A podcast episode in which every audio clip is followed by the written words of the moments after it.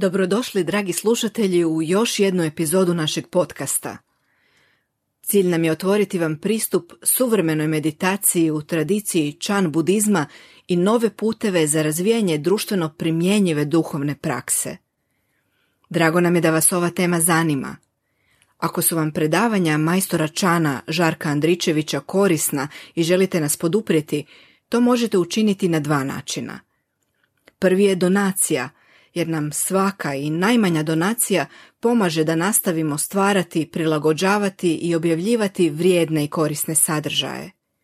Sve što trebate učiniti je posjetiti našu web stranicu chan.hr i kliknuti Donirajte.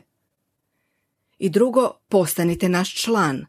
Imaćete pristup još većoj riznici tekstova, audio i video sadržaja i poseban popust na sve programe Chan centra. Svima vama koji već podržavate naš rad i pomažete nam da nastavimo stvarati inspirativne i informativne epizode, velika hvala. Bez vaše pomoći to ne bismo mogli. Ok, dobro večer svima i dobrodošli u naš centar. Tema večerašnjeg predavanja će biti vezana uz današnji dan. A današnji dan u budističkom kalendaru je dan kada se obilježava budino probuđenje. Taj dan se obično naziva Vesak, Vajsakha na sanskritu. I obilježava se uvijek na dan punog mjeseca u mjesecu maju. Evo, mi ne obilježavamo ovdje u centru Vesak ili Budin dan, kako se uvriježilo na zapadu, nazivati ga, ne obilježavamo ga danas, već ćemo to napraviti u nedjelju i uvijek to nekako spajamo s nedjeljom. No, međutim, evo, dogodilo se da ovo predavanje večeras pada točno na dan punog mjeseca u mjesecu maju, svi.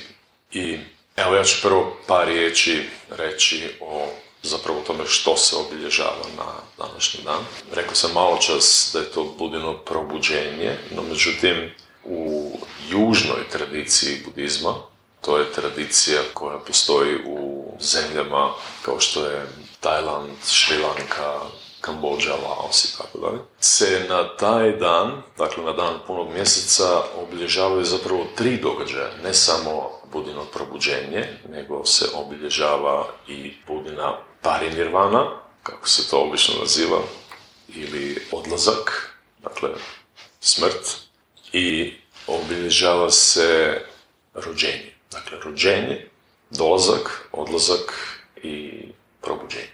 To su tri onako važna događaja u budinom životu koja se u ovoj južnoj tradiciji obilježavaju na dan punog mjeseca u mjesecu maju. No, međutim, druge budističke tradicije, tradicije sjevernog budizma, kad kažemo sjevernog budizma, onda mislimo na kinesku tradiciju budističku, na japansku, na tibetsku, one obilježavaju ova tri događaja iz budinog života odvojeno. Tako da probuđenje se obilježava četvrtog, a parinirvana, kako smo je nazvali, ili uh, odlazak u drugom mjesecu. Evo sad znate, sad znate ponešto o najvažnijem događaju u budističkom kalendaru, a to je, evo, ovaj događaj, uh, mi na zapadu ga nazivamo Budinim danom, i neovisno o sjevernim i južnim tradicijama, kako se one na istoku dijele, mi na zapadu nekako obilježavamo taj dan u maju, isto kao i južne tradicije. Međutim, naglasak je, naglasak je zapravo više na obilježavanju budinog probuđenja, ili možda bolje reći, naglasak je na obilježavanju tog potencijala kojeg svatko od nas u sebi nosi, potencijala za probuđenje. To je ono što zapravo slavimo na današnji dan, ako to mogu tako reći. Dakle, ovo obilježavanje nije vezano samo uz povijesnog Budhu koji je živio negdje prije 2500 godina i nije vezano dakle, uz njega kao povijesnu osobu isključivo, nego se odnosi naravno povezano je jel, sa nama danas ovdje sa našim životima, sa tim potencijalom za probuđenje koji u svakome od nas postoji. I kada govorimo o Budhi, ono što treba znati, to je da Budha zapravo nije ime, Buda je više titula. Sama riječ Budha znači budan. Dakle, korijen te riječi je identičan kao i u hrvatskom, u sanskritu i u hrvatskom su isti korijeni. Dakle, biti budan, probuditi se, to je značenje riječi Buda ili onaj koji se probudio. I sad naravno logično se postavlja pitanje probudio se iz čega, jer svi se mi svako jutro, jutro budimo, jel? ali nismo bude zato. Pa se onda kaže da se Buda probudio iz sna o životu ili iz sna o ideji zasebnog postojanja. To je možda bolje reći zapravo tako. Drugim riječima, iako se mi budimo svako jutro, navečer spavamo i dalje ostajemo u tom snu o životu, ostajemo u, u toj nekako uronjeni u ideju o vlastitom, zasebnom, posebnom postojanju, ako to mogu tako reći. A u budizmu se to smatra uzrokom svekolike ljudske patnje i svekolikog ljudskog jada.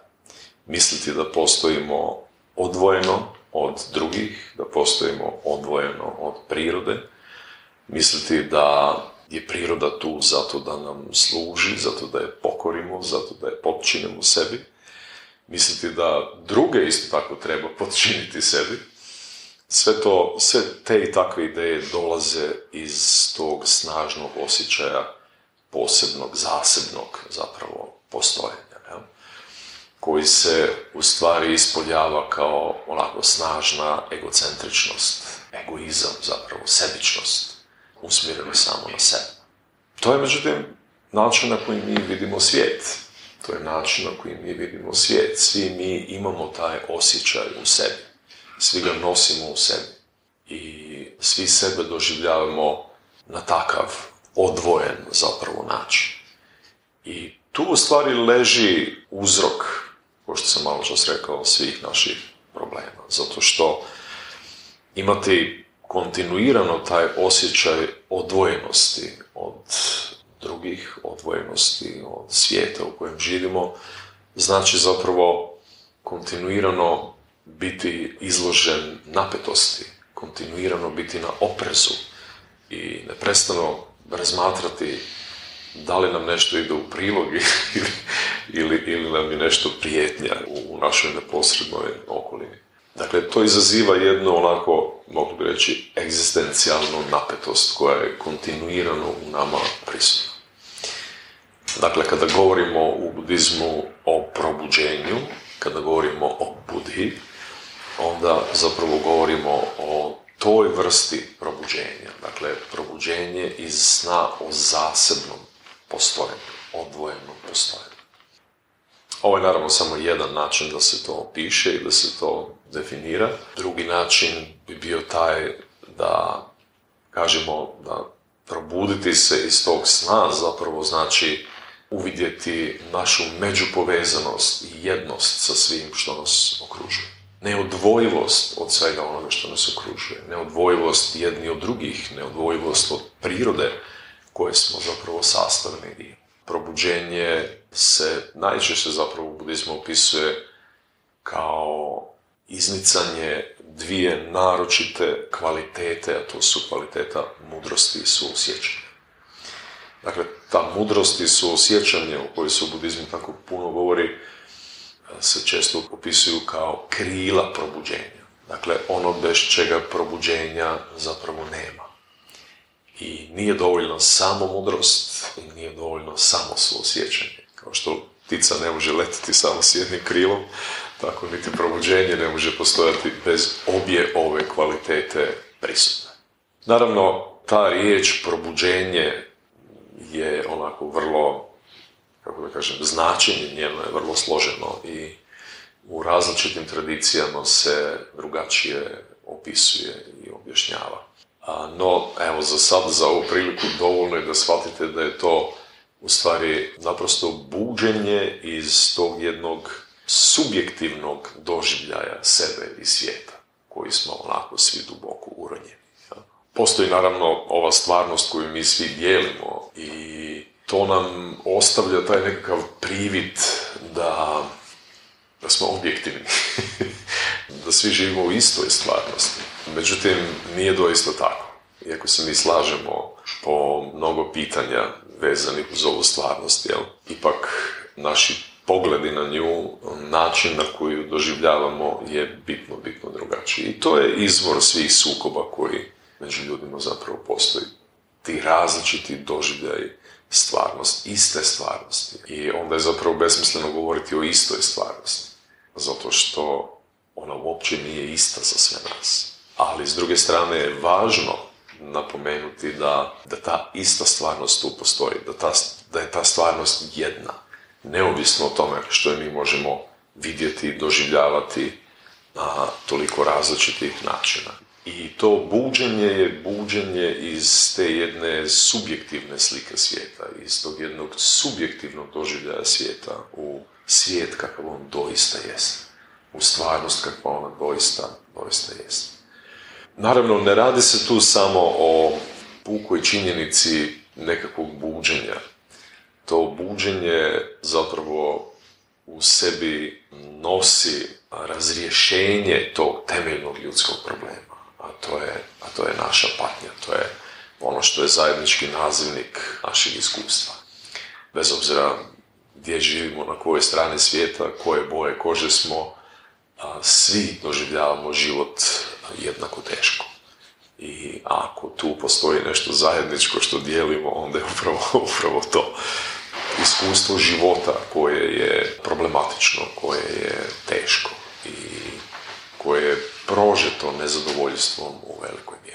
I nemojte sad misliti da ja ovdje negiram bilo koji oblik sreće i, i, i radosti i svega onoga što je također prisutno u našim životima. Ali kada podvučete crtu ili kada pogledate malo u, u sva ta iskustva e, kroz koje prolazimo i koje doživljavamo, onda ćete vidjeti da, da postoji ta neka nit koja se kroz sve njih provlači.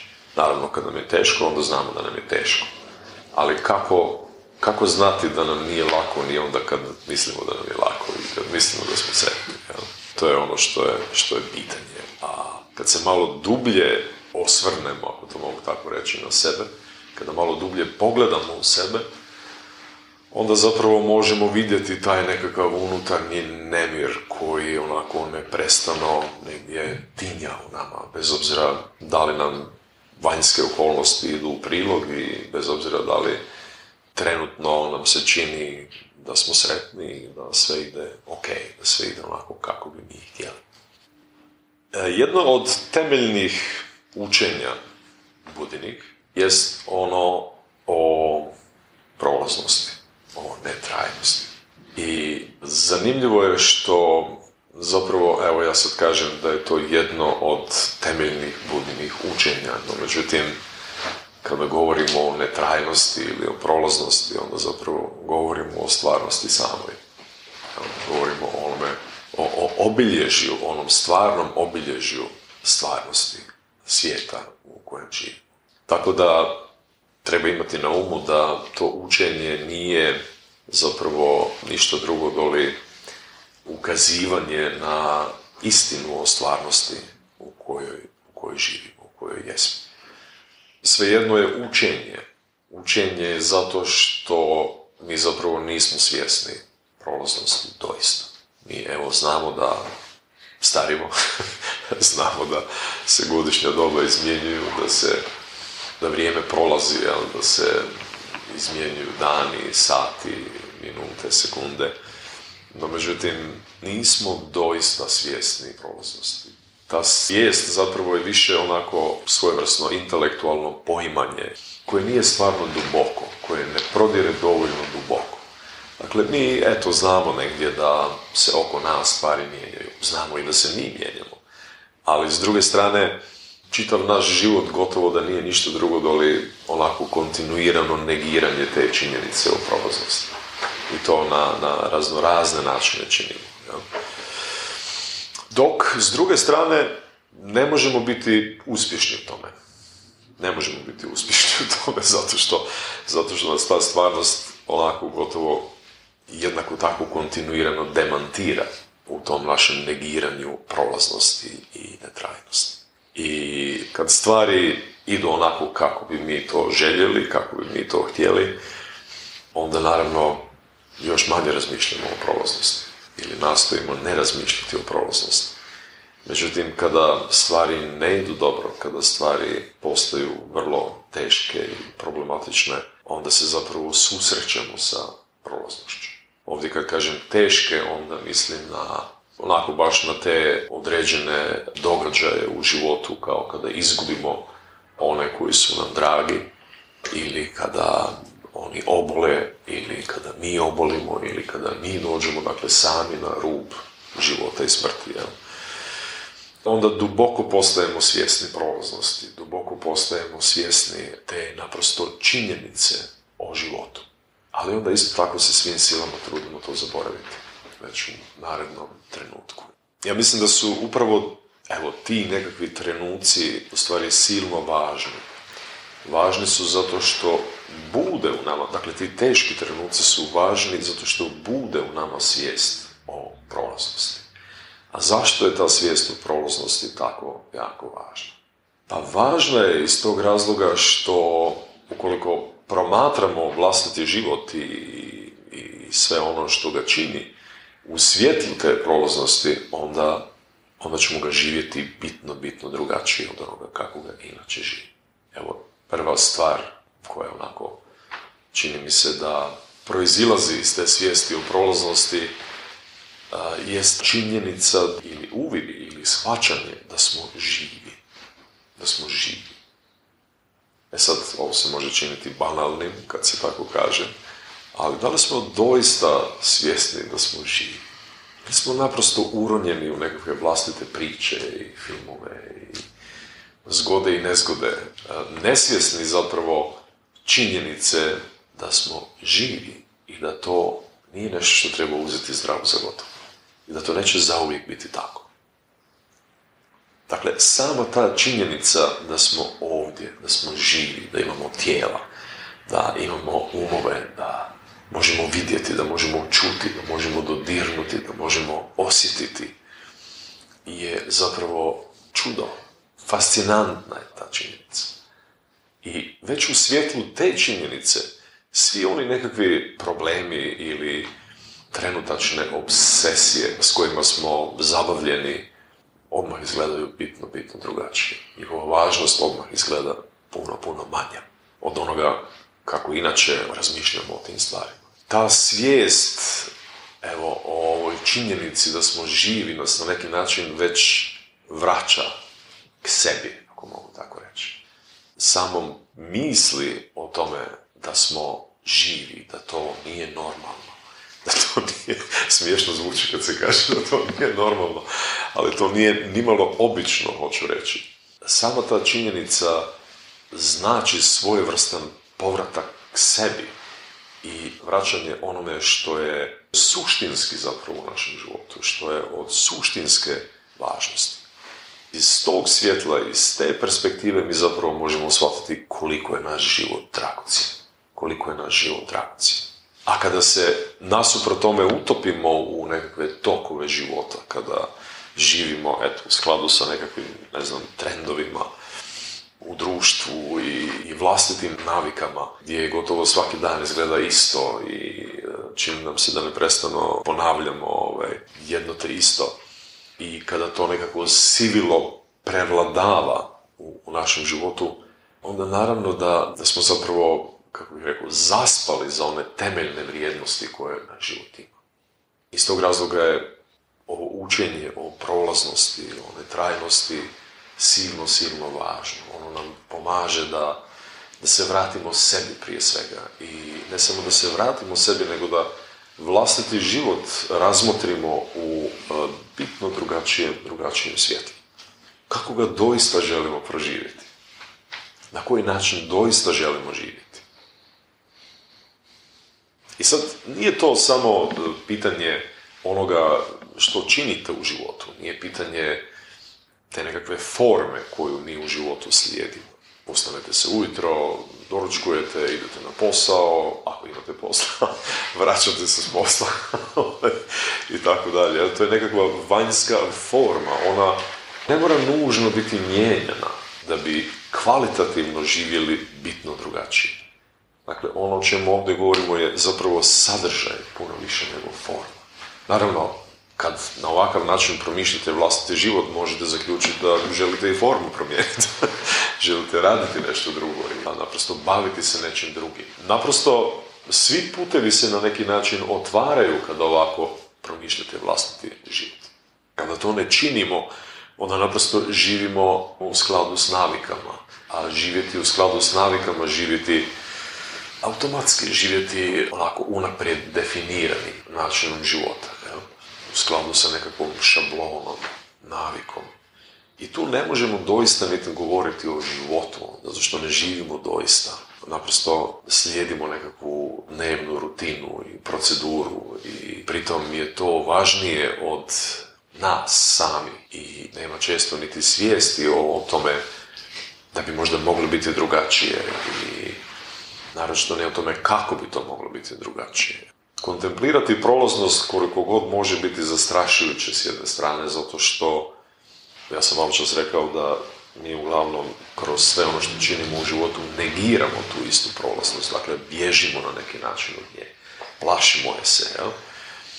ali kontemplirati je s druge strane nas suočava sa životom izravno, umjesto da bježimo od njega kontemplirajući prolaznost, mi se suočavamo sa životom. I u tom suočavanju prepoznajemo tu njegovu dragocijenost, prepoznajemo taj potencijal koji u nama postoji, koji življenjem se može ostvariti. I to zapravo označava jedan jako, jako veliki zaokret u životu. Onako baš, kako bih rekao, kvalitativan zaokret, zato što ne samo da drugačiji odnos uspostavljamo prema sebi, prema dakle, vlastitom biću, prema svom tijelu, prema svom poslu, prema svemu onome što nam je važno u životu, što je onako usko vezano uz nas same, već mijenjamo naravno i odnos prema drugima i druge počinjemo drugačije promatrati kada ih promatramo u tom svjetlu prolaznosti i netrajnosti. I odnos prema prirodi također ostaje bitno drugačiji. Dakle, govorim ovdje o jednoj onako temeljitoj promjeni koja istovremeno zapravo označava jedan skladni i sretniji način života od onoga koji postoji kada nema te svijesti o prolaznosti. Dakle, biti u skladu sa prolaznošću, netrajnošću, zapravo znači živjeti sretnim načinom života. No evo i kad se ovako sretnemo sa idejom prolaznosti i netrajnosti, kako možemo doista početi gledati u tom svjetlu, početi doživljavati u tom svjetlu sebe i svijet oko sebe. To je naravno ono što je pitanje, što je važno pitanje. Jer inače to može evo ostati puka informacija, možemo zadovoljiti svoju znatiželju jel? i pridodati tu ideju o netrajnosti, svim nekakvim ostalim idejama o kojima ponekad razmišljamo. No, međutim, kako tu ideju pretočiti u stvarnost? Kako zapravo se približiti toj stvarnosti koja jest netrajna, u kojoj nema zapravo ničeg stalnog, fiksnog i, i, i, i nepromjenjivog. Kako joj se približiti ili kako zapravo živjeti u skladu sa tim načelom? Kako se zapravo uskladiti sa prolaznošću? To je ono što je veliko pitanje. Jer uskladiti se s njom znači zapravo biti u skladu sa stvarnošću. Biti u skladu sa stvarnošću znači, znači živjeti sretno. Ostvariti u stvari tu temeljnu težnju svih bića da budu sretni. Jer svi zapravo tome težimo. Na bezbroj nekakvih različitih načina, jer svako od nas ima neku svoju viziju o tome što je to sreća i kako ju postići. No, međutim, ovdje govorimo o nečem onako doista iskonskom i temeljnom, a na čemu sreća počiva. Govorimo o tom naročitom odnosu koji bi trebali uspostaviti sa sobom i sa svijetom, a da počnemo, kako to da kažem, teći skladno sa njim.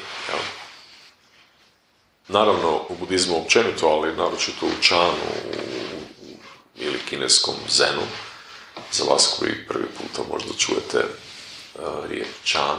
Meditacijska praksa je ono što nam zapravo pomaže da sebe sagledamo na jedan onako izravan i puno dublji način nego što to inače moguće učiniti. I meditacijska praksa nam pomaže zapravo da tu ideju, informaciju, misao, kako hoćete, o prolaznosti, o netrajnosti, počnemo doživljavati puno, puno dublje. Pomaže nam u stvari da, da, da tu misao, ideju transformiramo ili pretočimo u stvarno sam i da počnemo doista vidjeti i doživljavati stvari oko sebe na takav način. Ono što u meditacijskoj praksi odmah zapravo možemo uvidjeti, to je da smo mi onako u debelom raskoraku sa vlastitim životom. To je nešto prvo što u meditaciji saznajemo. Ovaj, uvijek, smo, uvijek smo negdje ispred sebe ili iza sebe. U tom smislu u raskoraku. Nikad ne živimo život na onako doista pun način, cijelim svojim bićem a već smo uvijek u raskoraku, uvijek postoji jaz unutar nas, uvijek postoji ta neka praznina i ta zaokupljenost onim što je bilo i onim što se tek treba dogoditi. A ono što se događa sad nam onako redovito izmiče. Ono naprosto nije u fokusu naše pažnje. Mogli bi reći da je eto upravo to način na koji mi negiramo netrajnost i prolaznost zato što netrajnost i prolaznost ne možemo niti naći nigdje drugdje doli u ovom sadašnjem trenutku. Ali mi tu vrlo rijetko boravimo, pa zato ovaj, ne čudi da, da nas ta ideja netrajnosti ne prožima doista i da ne vidimo svijet naprosto tako. Vrlo je važno u stvari e, prepoznati to u meditacijskoj praksi. Vrlo je, vrlo je važno steći taj uvid u tu našu unutarnju kompleksnost i uvid u to kako smo raspršeni, kako smo podijeljeni u svakom trenutku svoga života. Raspršeni i podijeljeni. A raspršeni i podijeljeni zapravo znači nemirni i često nesretni. Taj nekakav jaz unutar nas, ta praznina koju možda osjećamo u sebi, ta neispunjenost, taj nedostatak nečega, to je upravo posljedica te naše neusklađenosti sa samima sobom i neusklađenosti sa svijetom u kojem živimo, sa stvarnošću u kojoj, u kojoj živimo. I to u meditaciji vrlo lako možemo prepoznati. Možemo vidjeti taj svoj raspršeni um na dijelu koji se bavi tisućama stvari iz jednog trenutka u drugi. Nesvjesni zapravo onoga što smo na samom početku rekli, da smo živi i da to nije imalo obična i banalna stvar. I ta svijest o tome da, da smo živi je istovremeno svijest koja nosi određenu odgovornost sa sobom. A dakle, kada postanemo doista svjesni da smo živi, onda se ozbiljno počinjemo pitati o tome kako bi trebali živjeti. To smo isto malo čas spomenuli. A meditacijska praksa nam pomaže da onako vrlo jasno sagledamo tu vlastitu situaciju. Kako živimo sada doista? Ono nam pomaže da shvatimo kako živimo sada. Ono nam pomaže da dakle, steknemo jedan dublji uvid u vlastito biće i u te naše unutarnje neravnoteže, sukobe i pomaže nam da vidimo jasno poradi čega je to tako. Ja? Zašto se osjećamo tako nepotpuni i podijeljeni unutar, unutar sebe zašto, zašto često osjećamo kontradikciju u vlastitom biću, jel? koja kao da je utkana unutra, jel? istovremeno nešto i želimo i ne želimo, hoćemo i nećemo i da ne nabrajam sad sve moguće situacije koje iz toga proizlaze. Meditacijska praksa nam ne pomaže samo da steknemo uvid u to kako stanje naše jest, kako je ono doista. Ono nam istovremeno ukazuje na uzroke i omogućuje nam zapravo da promijenimo to unutarnje stanje. Pomaže nam da zacijelimo na neki način vlastito biće.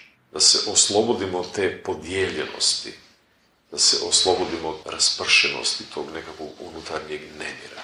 Pomaže nam da sebe po prvi puta doživimo kao jedinstveno biće, kao cijelinu. To je, to je u stvari neopisiv doživljaj. To je neopisiv doživljaj. Doista riječima neopisiv. Ne, nema te vanjske stvari koje vas može učiniti toliko sretnima, koliko vas može učiniti doživljaj sebe kao potpunog, cjelovitog bića. I naravno da jednom kada osjetite, pa čak i približavanje tom doživljaju, da ne kažem sam doživljaj, da onda naravno na vlastiti život nadalje i na svijetu u kojem živimo ne gledamo više istim očima. Te vanjske stvari koje su nam značile prije sreću i sigurnost i mir prestaju imati taj značaj. Zato što su one sve prolazne i netrajne i ne mogu nam doista pružiti pravi oslonac i ne mogu nas doista učiniti sretnim. Dakle, ono o čemu ovdje govorimo je nekakav osjećaj unutarnje ravnoteže, sklada, potpunosti, cjelovitosti, koji ne ovisi o vanjskim zbiljima. I zato je naravno to osjećaj koji je doživljaj, stanje, kako god hoćete da ga nazovemo, neuporedivo vrijedniji od sve one sreće koja može biti posljedica vanjskih promjenljivih uvjeta u svijetu u kojem živimo. Dakle, meditacijska praksa je to izravno sredstvo unutarnjeg preobražaja, preobražaja koji ide evo upravo u ovom smjeru koji sam sada opisao.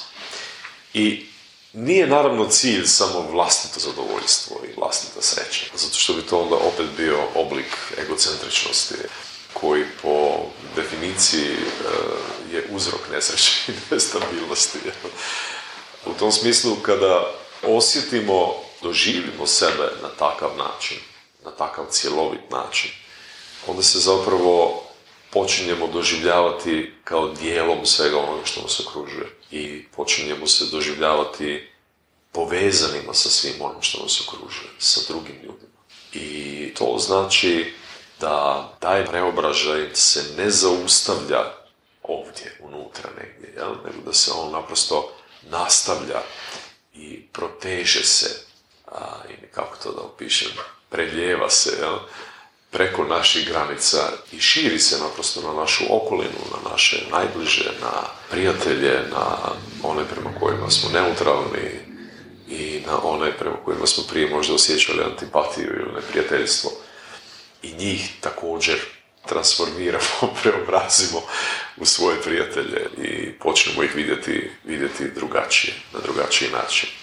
I to zapravo znači ostvariti ostvariti mir sa sobom i mir oko sebe.